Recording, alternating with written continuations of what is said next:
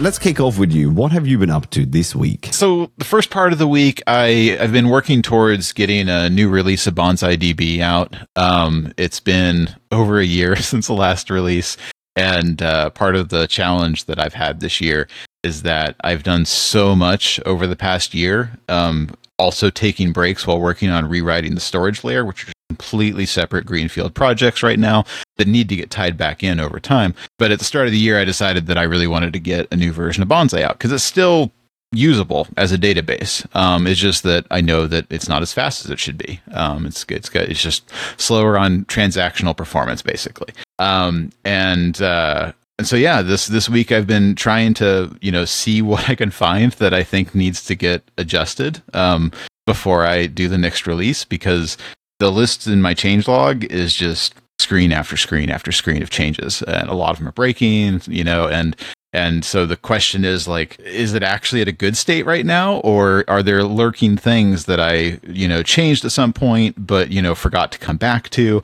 and so I've been just trying to build my confidence and it's almost there. So I'm almost ready to release it. Um, got a few more things taken care of this week.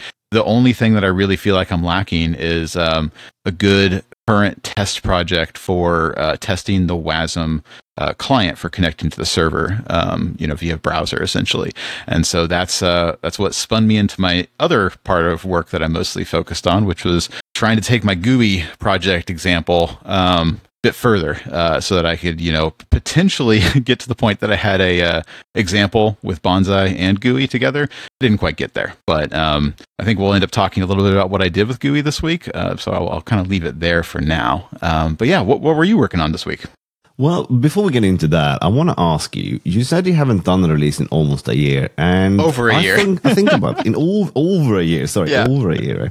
Uh, but if we look at software ecosystems in general, if you see something that hasn't been updated in over a year in certain areas of software, you think this thing is dead, right? But in the world of Rust, I don't feel like over a year is necessarily unmaintained software, right? So no, not, uh, how do you think about this? I I still feel a little embarrassed by it just sitting there. I mean, I am a solo maintainer, so like there, I I do want to give myself a little bit of uh, you know uh, a little bit of credit on that, but um, you know, I, I I think that it was a mistake for me to let it go this long because I'm in the situation now with this massive code base that I uh, kind of have lost a little bit of trust with it, um, and it's because I initially wanted to focus on getting storage layer rewrite done so that I could get, you know, speed back, right? And so I thought I, I was optimistic that I might be able to wrap it up towards the end of, you know, last year essentially. And I did make good progress on those projects, but I didn't get to the point of tying it all in. And there's still quite a bit of work left to do that. And so rather than just make everyone who's looking at bonsai wait even longer to get those you know changes and get a new update um, i realized there was just a lot of stuff that i already had and like you know like three weeks after the last release there was a rust release as they happen every six weeks right? Um, and in that next release was something uh, that i call namespaced features. I can't remember what the official name is but it allows you to put uh, the letters uh, dep dep colon in front of your dependencies when you're um, listing them in your feature section your cargo toml and that makes it so that uh, you don't have implicit feature flags uh, for all your optional dependencies. So normally in your cargo.toml, let's say for example you're optionally bringing in Tokio. Um, you put you know optional equals true on that dependency, um, and then suddenly everyone can now activate a feature called Tokio in your crate um, what this uh, new feature uh, from from Rust allows is for you to um, uh, reference the Tokio dependency in one of your feature flags, so you can activate it via via your own feature name. And when you reference it with dep colon, it prevents the implicit Tokio feature flag from being generated. What? Why is this so important for Bonsai? Well, Bonsai is made up of a ton of different crates and the ability to um, activate features of um, a dependency uh, without activating the dependency itself is also included in what was uh, implemented there. And so the Omnibus crate can now have a feature called async that will uh, activate the async feature in all of the dependencies without activating those dependencies. So, for example, the client has both blocking and, and you know, non-blocking, uh, uh sorry, blocking and async uh, APIs. And um, when you enable the async flag at the bonsai level, it won't automatically turn on the client feature flag too, or rather, won't automatically include the the BonsaiDb client. Um, so this allowed me to make all the feature flags get condensed into simple names like async or you know uh, uh, uh, server and client, and make them all very simple and additive together. Um, instead of having to have a bunch of individual feature flags at the root level called, you know, server async or server, you know, compression or whatever. Like, I don't remember what all the feature flag names were, but uh, it just makes everything cleaner. And, you know, that sort of incremental benefit to using the latest version of Rust, everyone was having to wait for on Bonsai. And I really wanted to kind of allow myself to do incremental updates moving forward as opposed to just waiting until I have this massive update. Um, and so uh, I, I would hesitate that even though, yeah, if it hasn't been touched in a year, it doesn't necessarily mean that it's in a bad state because there's a lot of crates out there that kind of reached close to a you know 1.0. They just never called it 1.0, and so there's not really much left to do in those crates. There's a lot left to do in bonsai, and I would encourage people who have big projects to keep doing iterative development and don't do what I did here and just try to have a big snowball of a massive uh, release um, when you're done with everything because uh, that's just a, it's just a bad idea.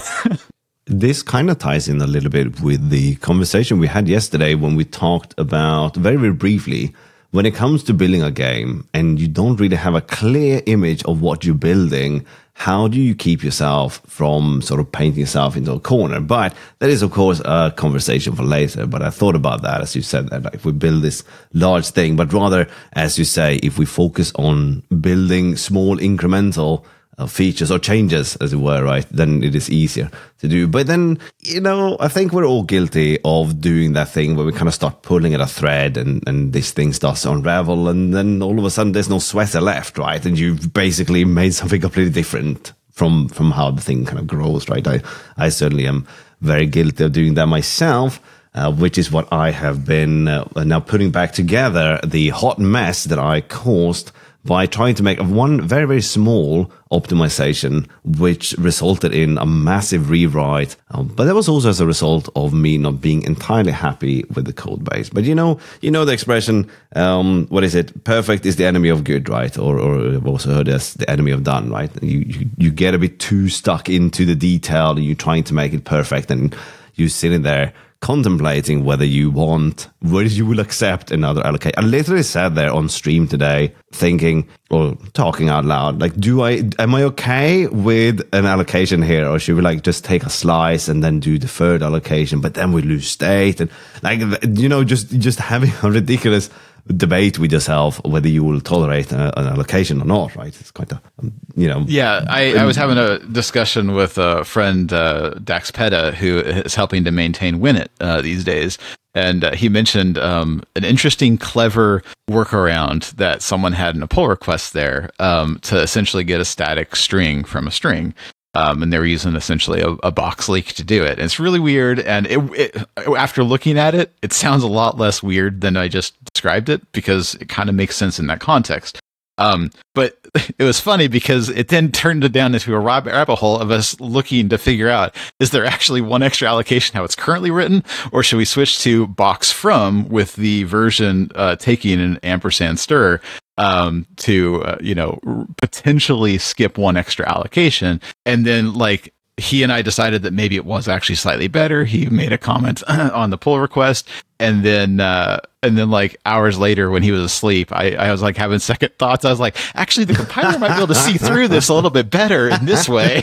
you know, uh, so it is funny the types of things that we end up debating when developing Rust because, like I think I've mentioned on previous episodes, it's almost like you know because Rust removes a whole class of errors and things you have to worry about it kind of allows us to focus on these things that really in the end they do matter but you, most most of the time we should be benchmarking things before we really worry about all these little tiny optimizations but oh you know, absolutely. but at the same time it's like code golf to to an extent. Like we know that we can get you know well, maybe we can get rid of this allocation you know that sort of stuff. So i totally uh, empathize with with your experience there that the, but that is the question, right? Can you can you tolerate an allocation, right? And and uh, especially if this is at the startup phase of a program and your allocation is, you know, a couple of bytes on the heap, it really shouldn't be a question. But every time you see it, I think this comes. I think this comes with uh, Rust experience over time.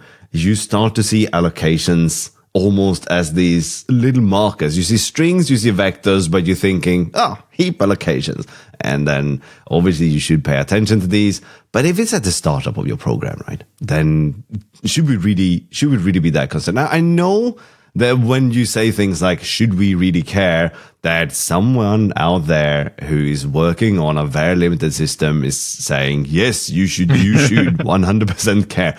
But that is not me. My computer is not that. So I think I'm okay if I throw a couple of allocations in, in, in the startup process of my program, I shouldn't, but I do. I do think about these things, right? I do think about. Well, this. every um, Rust um, standard program um, has it. Has some allocations built in uh, due to how the the arguments uh, are parsed from the from the environment, right? Um, uh, that's something I read recently.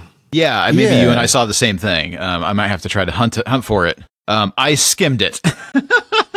um, the the long story short is that the standard library uh, does have some allocations that happen at uh, during the startup phase um, to kind of deal with some of the unsafe nature of uh, of um, the C environment. Well, I mean, libc environment, whatever you want to call it. Um, that is you know, this how, because how arguments an OS string under yes. the hood of the Well, even worse is that environments can be modified um, externally, and so um, uh, even the arguments string itself can technically be written to.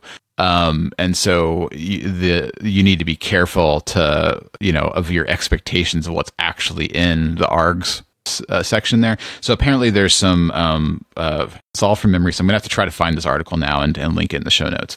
Um, but uh, they they like store uh, the current value on startup and do some extra checks if you try to access OS args um, from uh, like afterwards and the pointers changed or something like that. I don't remember the specifics of the post, but there was the long story short is that uh, every Rust uh, program that uses std uh, does actually do a little bit of allocations at startup that are unavoidable. Interesting. I didn't know. Yeah, I want to read this now. I want to. I want to have a look at this thing. That's cool. Um, right. So yes. So what what have I been working on? I have been working on a viewport widget, or rather, that is what I'm trying to finish up for my text user interface. And what I've been focused on is it stems from a rather ridiculous um, expectation of having users being able to point or, or, load large quantities of data and then draw this data by just giving it the data and say, okay, draw this 10 million lines of whatever onto screen. And of course, you're not going to draw 10 million lines. You're going to draw whatever you can fit on screen and then stop drawing. So to do this, I wanted to I wanted to write something that could evaluate the the expressions that then becomes the the, the nodes or the widgets that we draw.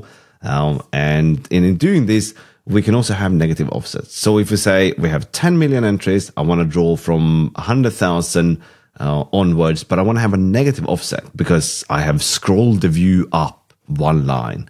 Then I have to run, then I have to render backwards. I have to evaluate backwards. So I have written a bidirectional evaluation of expressions. Right? That's that sounds a lot fancier. What it is, it just allows you to evaluate expressions in both directions from now a stack of of expressions. Right? Um, and that's what I've been working on. I'm almost done. And this led me to something that I will that I'm going to talk about a little bit that I will call the pit of stupid, which is what if he's like I fell down into at some point, and I wonder if other people are equally guilty. Am I alone in this pit, or are there more people here with me? You you start writing some software, you start writing some code, and you kind of know that the code isn't right. You can't really tell why just yet, but you know it's not right. But you just keep building on top of it, and it's just it, it starts to becoming this sort of awkward, you know, mathematical numerical manipulations to shoehorn things in. You get magic numbers in there, and it's just this thing that just goes from you know it's terrible and it just goes from worse, but I just keep working on this thing, right? Under the, under the hopes that I'll finish it, take a step back, and I come back and then go, okay, this is how we're gonna fix it. This is that's that's exactly what I did with my control flow yesterday. I looked at it and I thought this is terrible, and I rewrote and I managed to get it down to a few lines of readable code, right?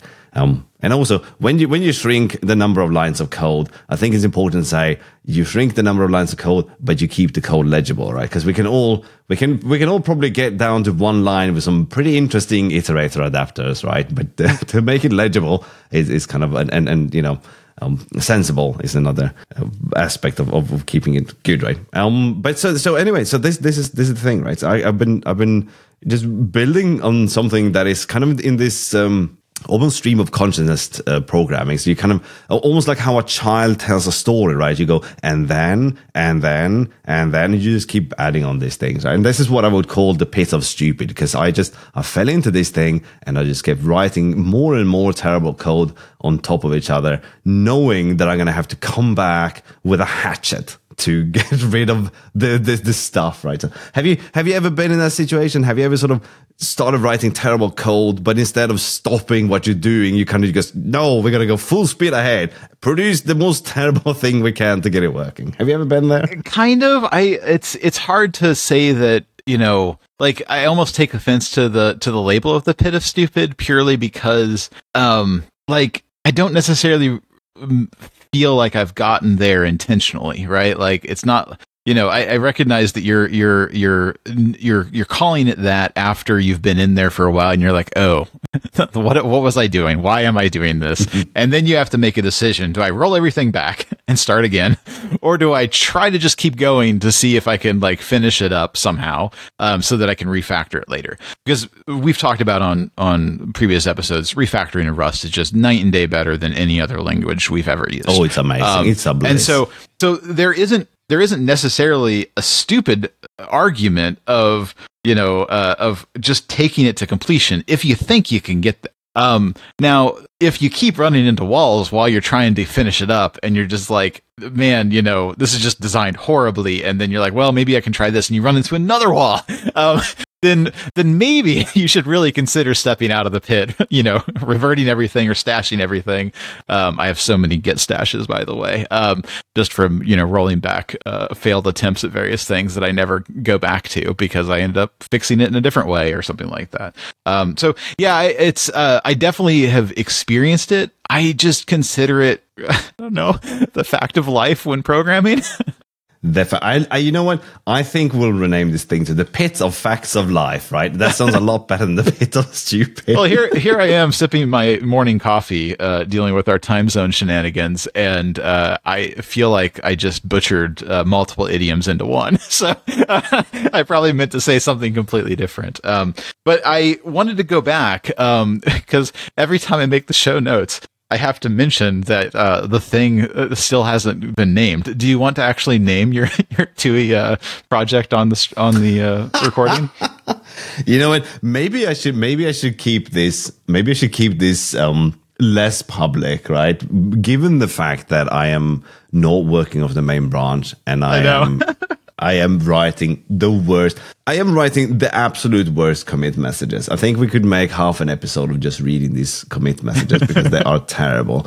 Now, there, there is a there is a thing here, right? I'm I'm intentionally being very um I'm, I'm intentionally writing terrible commit messages because I am going to smush all this into one big chunky commit with no turning back, right? This is I've committed to this so there will be no trace of these commit messages unless someone goes and fork it now, just for that reason. I realize that I probably shouldn't say that out now, but, but the plan is to hide all evidence of terrible commit messages. And, and, and some of them commit messages are going to grandma's house and, you know, one day we'll write sensible commit messages is an actual commit message in there, I think. So there's like, it's just complete and utter nonsense. And that's because I don't want anyone to use this yet, right? And, and be mindful as well that I just refer to half, half of today's progress as being in the pit of stupid. So if I, I guess if you're to judge me for my code, be, remember I'm a humble developer, okay, with very,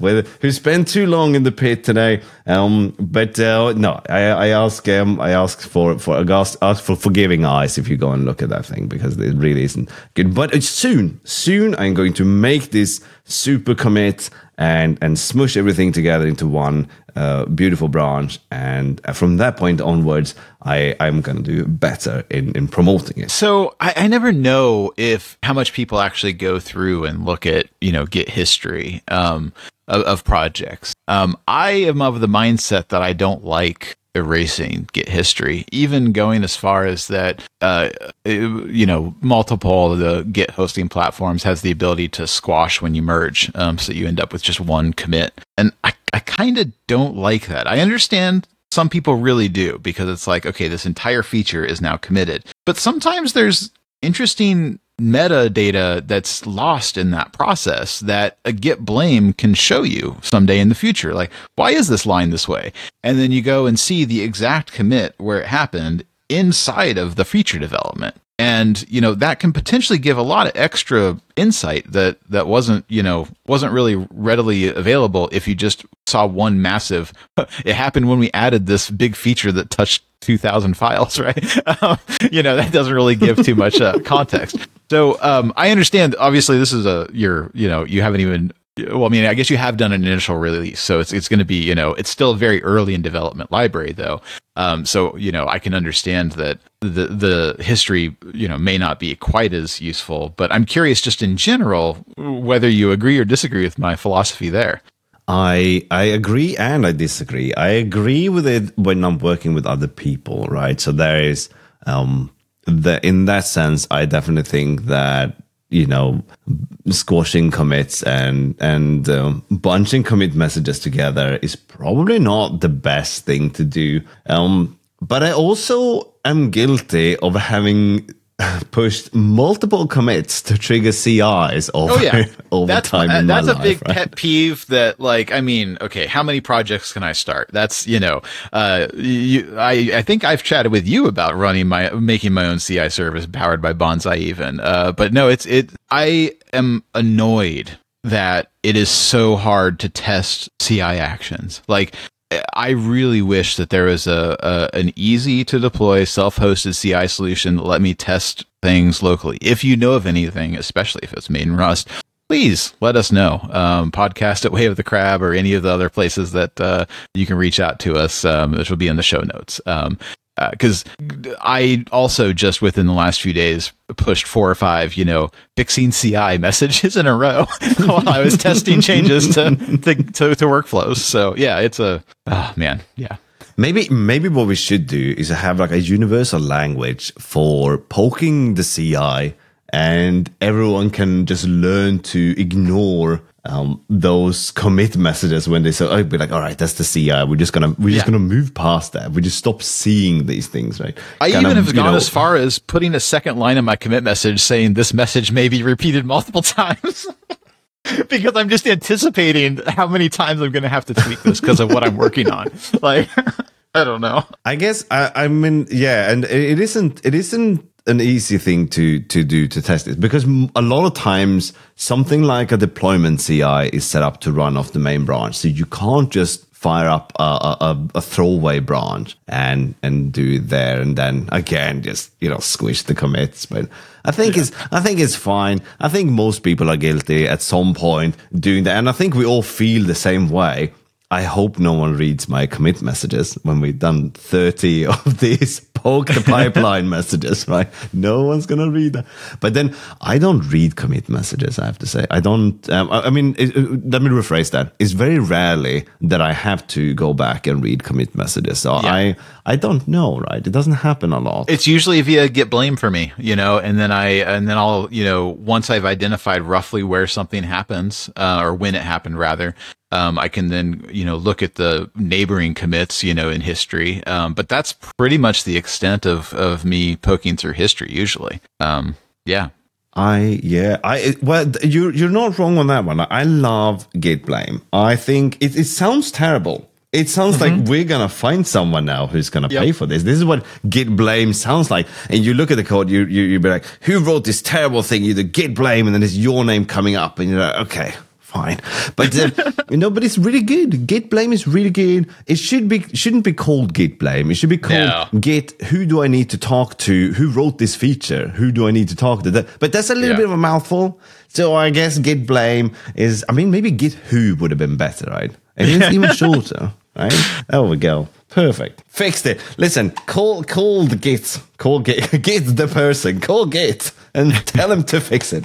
Um, no, of course, right. Uh, okay, you know what? I think that probably pretty much covers everything that I have on my project, which is very like it's very short what I've been working on today, and I have a um, you know, I've, I've, been mostly about for loops and, and these kind of things. Oh, there's one thing, there's one more thing I want to say of uh, in in regards to the the pits of facts of life, and is this usually the next day when I wake up in the morning, the first thought I have is either God, I hope I can solve this today, or it's the solution. It kind of it's there for me when I wake up, right? It's like um, it feels a bit magical sometimes to wake up with a solution. The first thing I, I wake up with, but but that's it, right? So so that's all I want to say about that. Um, we we had uh, we had some conversations about uh, GUIs, right? And uh, one of your one of your notes, right, said. Um, we don't need DSLs, right? And this is this is this context to this sentence, right? There's a lot. And, I, I realize that you may feel personally attacked, given that your language has uh, that your not your language, your uh, your project has a uh, templating, you know, DSL slash language in it, you know, whatever you want to call it.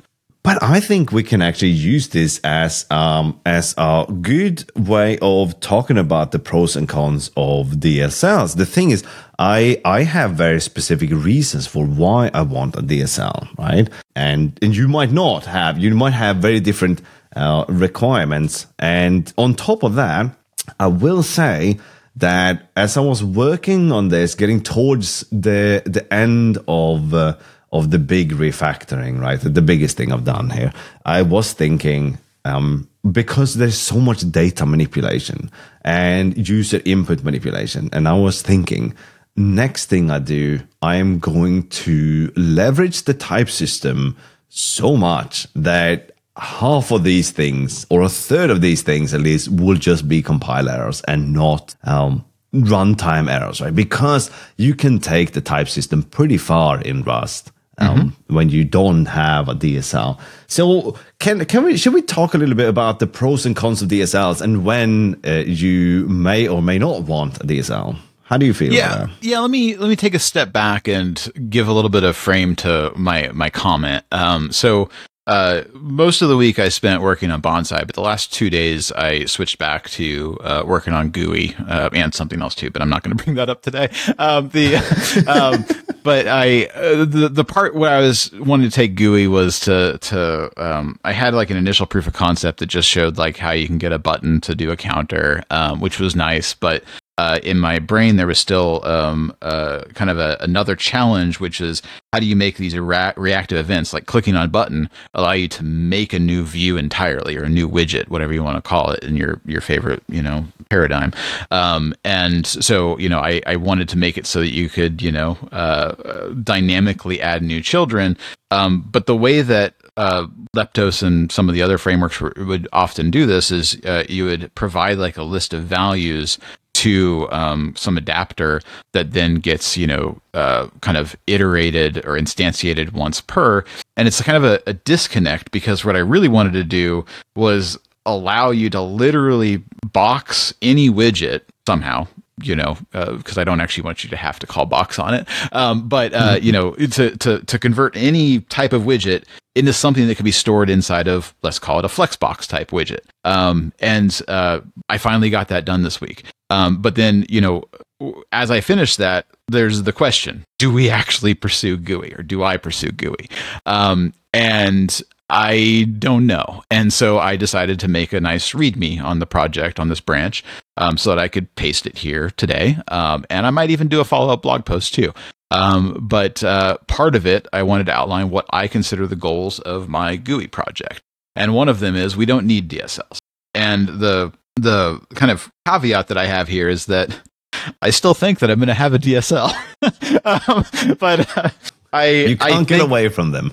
but I but I think that it's important when you're early on in developing a library in Rust that you don't immediately reach for proc macros or you don't immediately reach for, you know, an externally parsed grammar of a file that you load because, uh, if, if ultimately what you're needing to do is get to Rust structures in memory, um, you really should have a nice builder pattern or some some way to construct those things really easy to use from someone who's just writing Rust code and doesn't necessarily want to jump into your proc macro land or you know use your extra format. Um, and I have used several frameworks in the past that I'm not going to name because this is a nitpick um, that uh, have fully embraced the proc macros. But then when I wanted to try to do something directly in Rust without the macros, um, for whatever reason, um, I found that the API was really ugly or undocumented or um, like basically was kind of pretended to be private, even though everything has to be public because proc macros call you know public APIs essentially.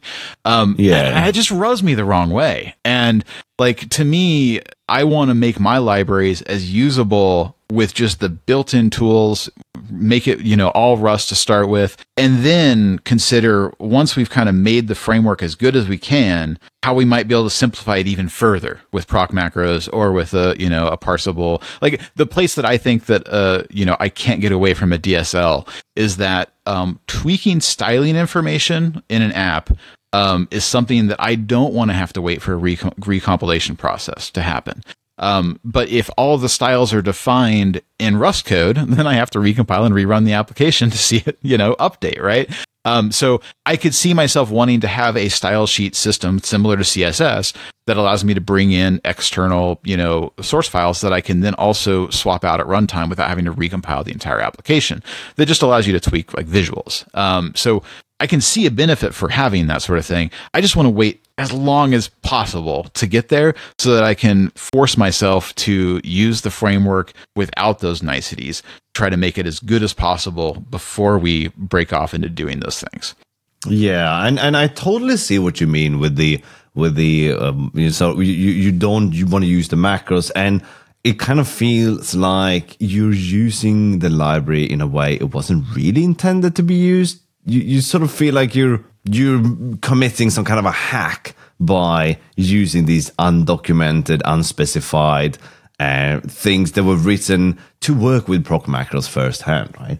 Um, so I, I, am I'm very aware of that, and that is something that I'm thinking about a lot um, when it comes to how I design my uh, framework, right? Um, and the thing the thing that makes me say that DSL is is fantastic from my perspective it's because I can ship my software with my templates as a sidecar to my code. So when I give someone my program, I just give them the functionality and they can decide what it looks like.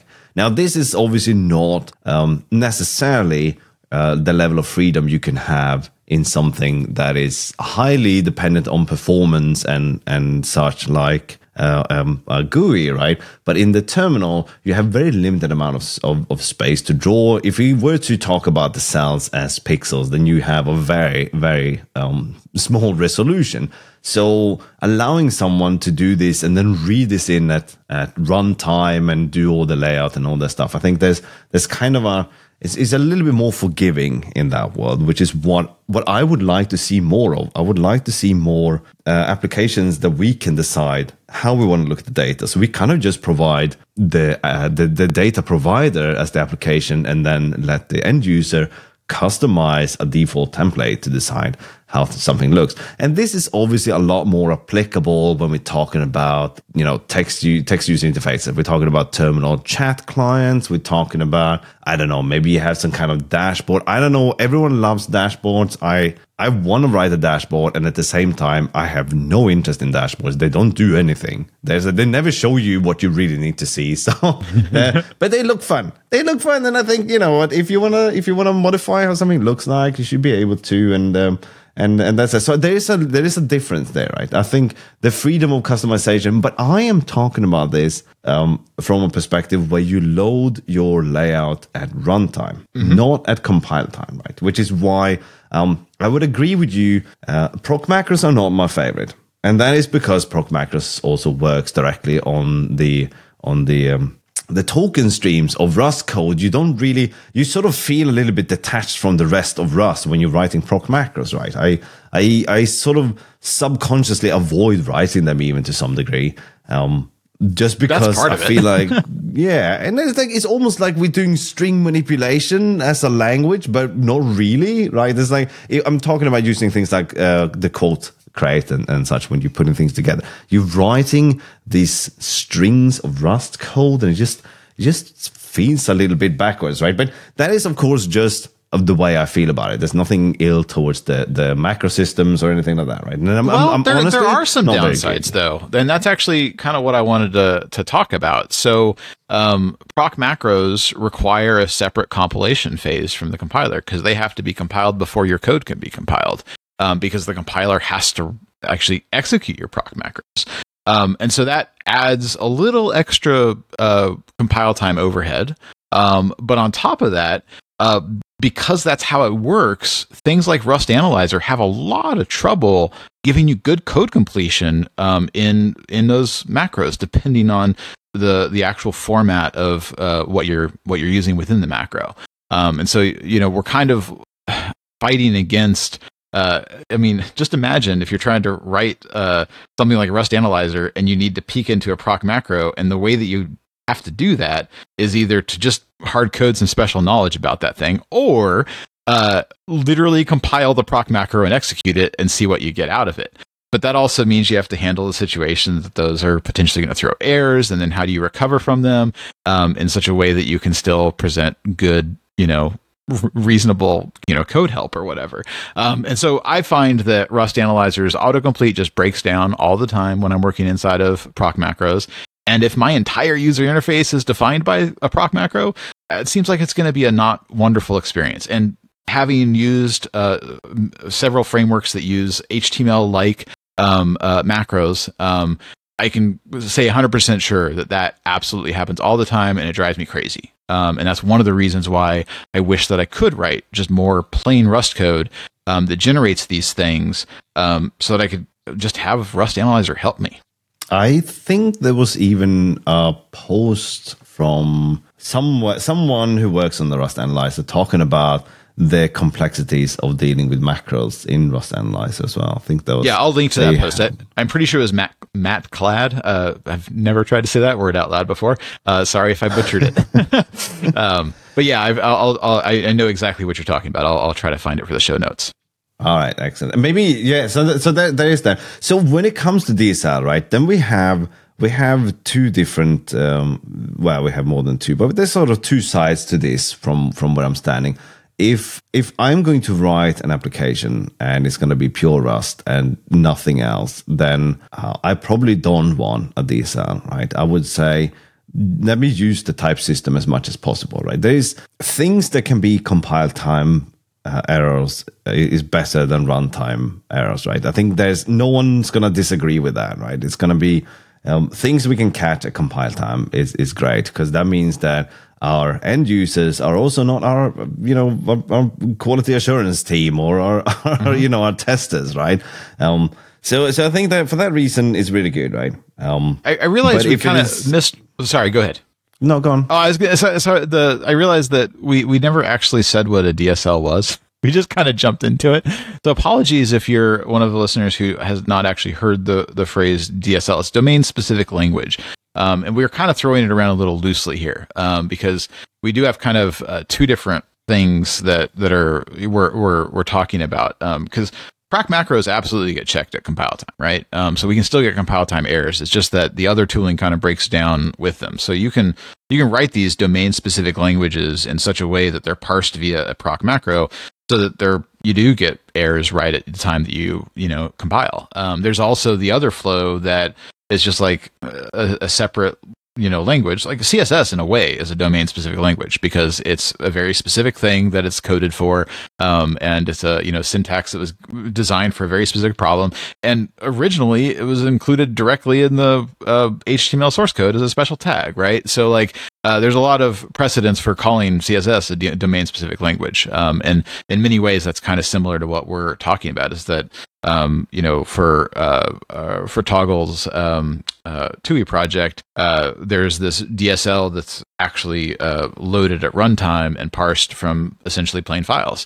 Um, but then there is an, an, alternate way that you you could have technically done the same thing by just putting it inside of a proc macro and parsing it there and generating the code behind the scenes. Um, and then you would end up, you know, with a slightly different set. Like obviously, when you do that, you, you're no longer running loading it at runtime, so now it's a completely different feature. But both of them are technically domain specific languages. I guess where I stand, since you point that out, which is very good. I guess where I sort of stand with this is if it's going to happen at compile time, then I don't want the DSL most of the time, right? Then I want uh, just standard Rust code, right? I want nice type inference and I want to be able to observe the code and not have to dissect a macro with my brain as I'm looking at these things, right? So def- definitely um, pure Rust, no proc macros though. I understand that's part of Rust, but you know, pure Rust with no proc macro, no DSL if it's at compile time. If it's at runtime, I'm okay with the DSL, right? Because then that gives you that kind of flexibility of customization and such. That's a bit of a, you know, there's going to be edge cases where the that where I don't feel that way about this, right? But to sort of make a generalization of it, that's kind of how I'm thinking.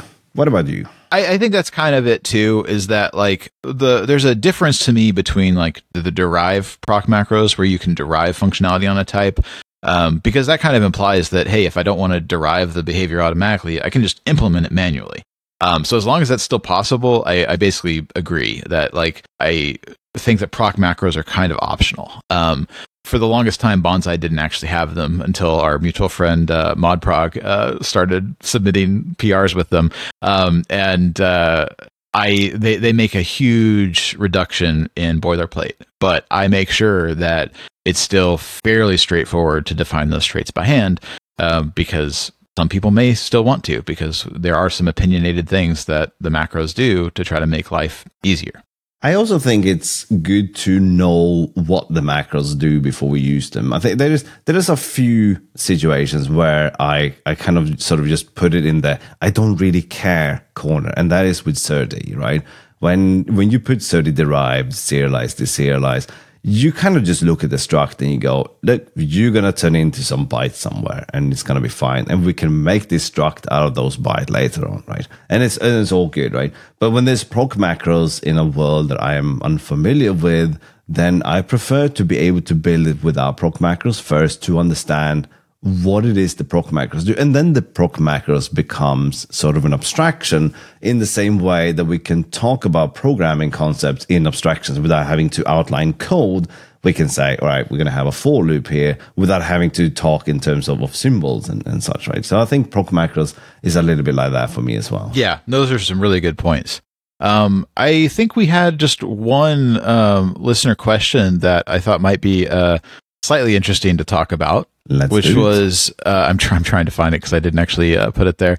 Um, uh, I'm going to just summarize it. It's from our Discord server uh, from user iBloat, um, which is uh, they they essentially ask whether or not we're interested in using uh, generative AI um, for any aspect of our our game. Well, certainly not during the runtime of the game. Is what I'm thinking. Um, maybe maybe something you know what? I don't know. I haven't thought too much about this, right? I, I know that I don't. I don't sort of want to jump on the bandwagon of AI because everything is like the hot topic. Everyone's talking about this thing, um, and they they make it out to be this kind of thing, and, and like, oh, this thing will change our lives forever, and all that stuff. And it still cannot tell me how to write a Rust program that's using the standard library and tells me the size of the terminal. Right? So I don't know. I mean, I'm, I'm being flippant here, of course, right? But um, so, what are your thinkings? Uh, I haven't done tons of of playing with it. My my biggest issue with uh, let's just call it the ecosystem at large right now for these uh, generative AIs is that um, most of the popular ones aren't actually fully open. Um, there are a lot of licensing restrictions on how you can use them, um, and you know there are definitely open source, uh, you know, implementations of these. Uh, they're called LLMs or something like that, um, and uh, you know they require a lot of processing power to run. Um, so to to me, one of the goals of the the game that I want to build is something that um, is cheap to run. because uh, uh, we've we've jokingly said that we, we, we would be happy with McDonald's salaries, um, you know, for for our uh, for our living expenses. um, so uh, you know, to keep we, are uh, not talking about the CEO of McDonald's either. We're talking no, about no, we're know, talking the about the, jobs, the hamburger right? flippers. Yeah, um, Mm. yeah, no, um, the so yeah, I, I, I ultimately can't see running one of these services at runtime, like you said, um, on one of these servers because I really want to run on a fleet of you know little tiny VPSs um, that uh, are are you know load balanced amongst each other and you know dynamically balanced. Um, and hopefully, you know, cost us, you know, less than 100 bucks a month total to have a high availability setup. That'd be amazing. Um, uh, but you know, we'll get we'll get there someday. Uh, in terms of AI, though, for using it uh, for like helping us come up with storyline content or you know, um, you know that sort of stuff. I- I'm mostly concerned with copyright issues. Um, uh, to me, there's not a good, clear um, uh, legal answer about whether or not you can actually be found liable for copyright infringement through some of these LLMs. Um, and it's an interesting debate topic that I really don't want to have on this on this topic or on this uh, podcast because I am not a lawyer. um, so I I tend to edge on the side of playing it safe from those types of um, of issues. So right now, I don't want to touch it with a ten foot pole because to me, it's not safe to use from a from a from a owning the content you make perspective. Um, so until it is, I'm not super tempted by it. Yeah, I think I think I'm I'm I'm in the same camp there as well. There's also sort of talking about that without getting into the whole AI and moral of, of, of things, right? There are also debates whether training these language models on the data, if that in it of itself has abused copyright. But I think that is this is of course not a topic that I really know anything about, right? I just seen the the noise online whether it was uh, okay to train the, on, this large set of data and did they actually have the rights to do so and then now they're selling this data and you know and i also wondered very very briefly before i put the thought to bed was can you write a license for your code saying that this code is for human consumption only right? And and then um, you know it's a it's a it's a different world right? There's a lot going on and and um, yeah i am certainly not uh, overly clued up on it. And i agree with you. I think using it to maybe produce some kind of short story for something might be something one would do at some point but I, as someone who actually like to write and come up with terrible stories, I, Yeah. I feel like I don't mind doing that. I I, I look forward um, to us making fun, crazy stories together. I do. I write. I take notes and and I write down things that I come across in my day. I write. down- Even my kid uh, will tell me stories, and some of these stories have merit, and they are they are. She was describing some kind of uh, swamp of fire bunnies, and and, and I thought this is fantastic. I'm just I'm like, Yes. that is just going to get the notebook right. I was just like, Yep. here we go.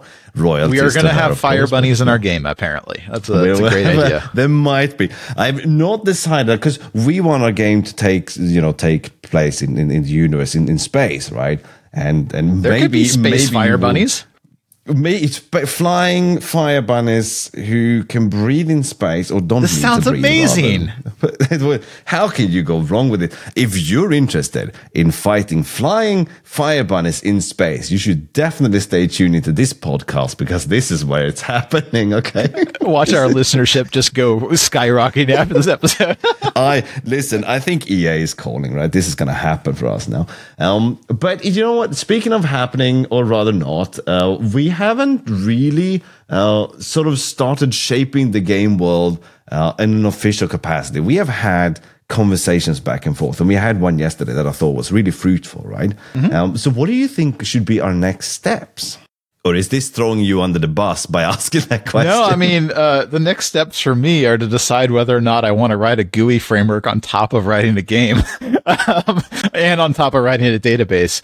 Um, you know, because uh, ultimately, like, we're still kind of picking our initial setup. Um, you know, you've been, I've been working full time on open source stuff for a while now, um, and you've had to deal with clients until fairly recently.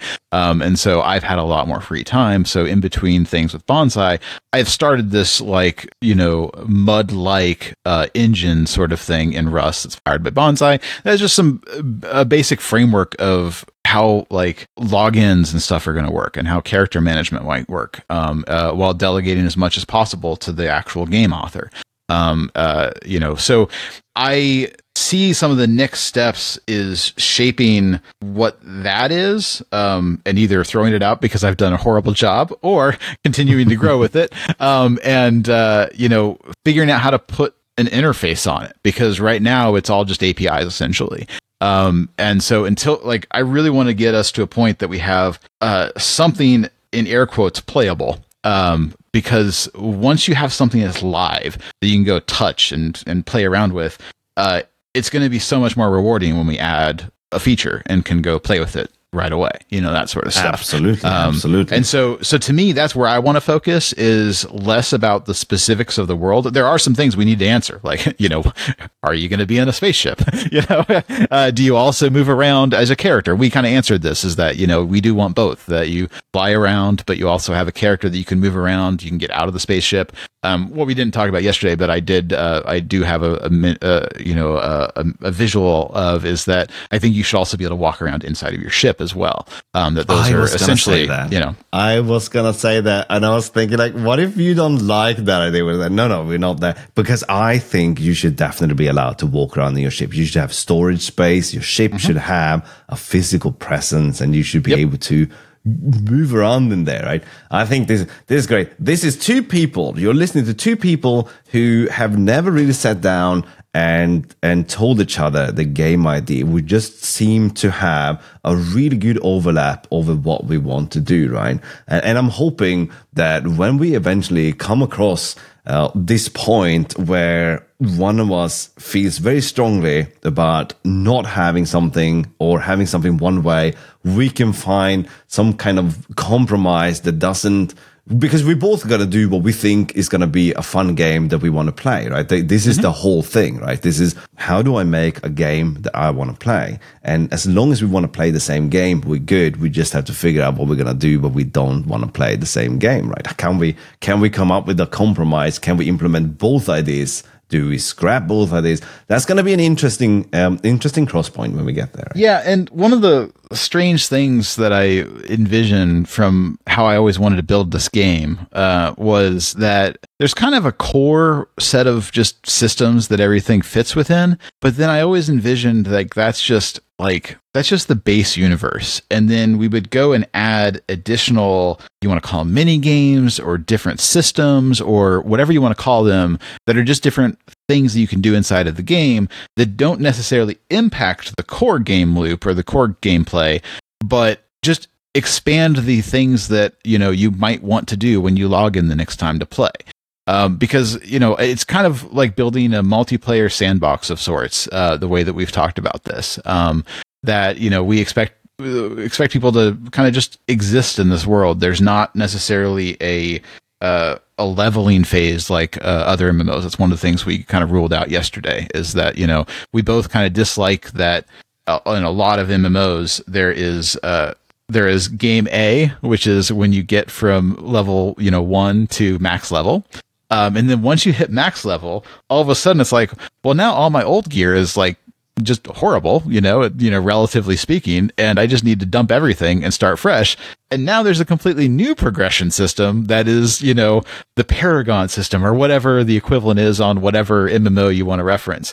Um, and then like the end game is its own game. I find that silly. I agree. I understand like that's a great way to do storytelling and stuff, but I like the idea of just having a living world where uh, you don't have to worry about you know oh I gotta either pay for a, a character level up to get through uh, to get through the fifty levels because I'm too bored to want to do that on my own, or you know grind through those fifty levels in a pointless endeavor because everything that I earn during those fifty levels I'm just to throw away uh, when I get to the point of doing end game content.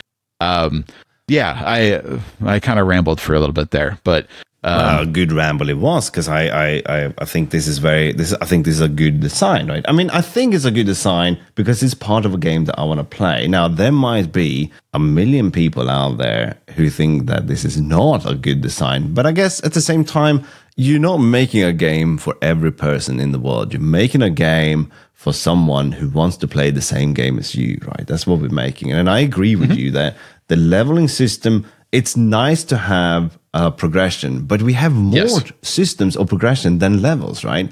Because uh, someone out there might be thinking, what's the point of having these amazing space-born fire bunnies if I can attack them, beat them in combat, and then I get no reward for it. But that is not the case. We do have a progression system, but the progression system will be a lot more specific to what you do. So you choose to play the way you want to play, right? If you want to mm-hmm. go combat heavy or if you want to go, you know, we can't talk too much because, uh, well, I certainly can, according to my wife, well, but no, we, we, can't can, talk yeah. too much about the game, right? So, so it's uh, more about, um, I'm not saying too much, but you know, from the conversation we had yesterday, we want to have uh, the these facilities that you can build. We want to have this very, very. It's a very big plan. It's a very ambitious project.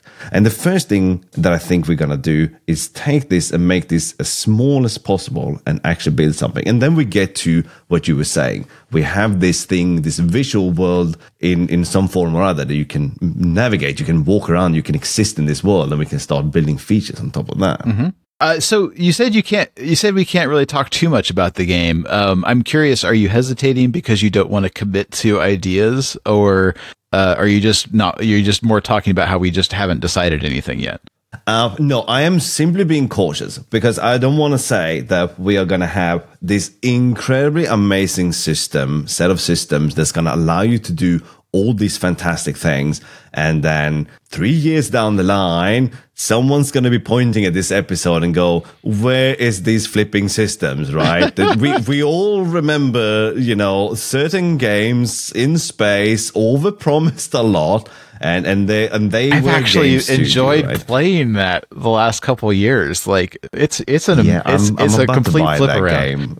Yeah, uh, I'm gonna buy. Well, next time you're playing, it'd be fun to poke around together. Uh, yeah. Uh, no, I mean, uh, yeah. There's a definitely a uh, under promise over deliver thing, but I do feel like part of what I want this podcast to be able to be is us talking about these game design decisions and kind of, you know, with a little bit of uncertainty in them, right? Like, I, I think that uh, it's important to uh, do what I've heard on a lot of uh, game design podcasts, which is find the fun. Which means that, like, when you build a systematic game, the systems themselves aren't inherently fun necessarily. They, they might be, but um, you're often just thinking that, okay, I liked this from this game, I like that from that game, and I want to try to create a mix up of the two. And so you build the systems, but each system independently may not actually be that fun to play with. And until you get a combination of all the systems working together, it may be hard to really know whether or not something's actually going to work. And then once you get there where you think you need to be,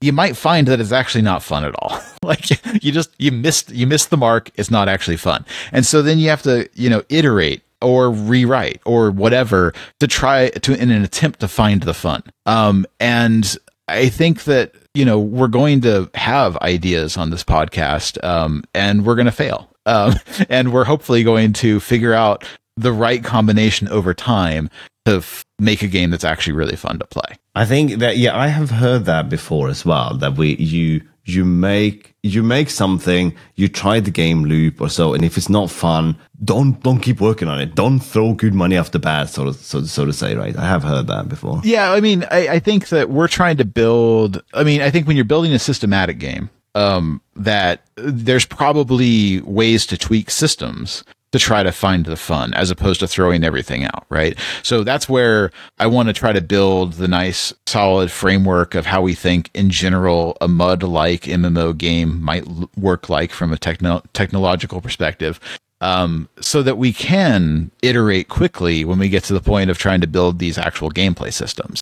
Um, because I, I, feel more confident in understanding how I want to save, like design a system that saves ticks to a database and, you know, persists data and, you know, does all the communication between you know, moving players between one area to another that might be handled by a different thread or whatever, you know, like I feel more confident in designing a, a, a general architecture for that than saying that when I combine these three gameplay systems, it's going to be fun.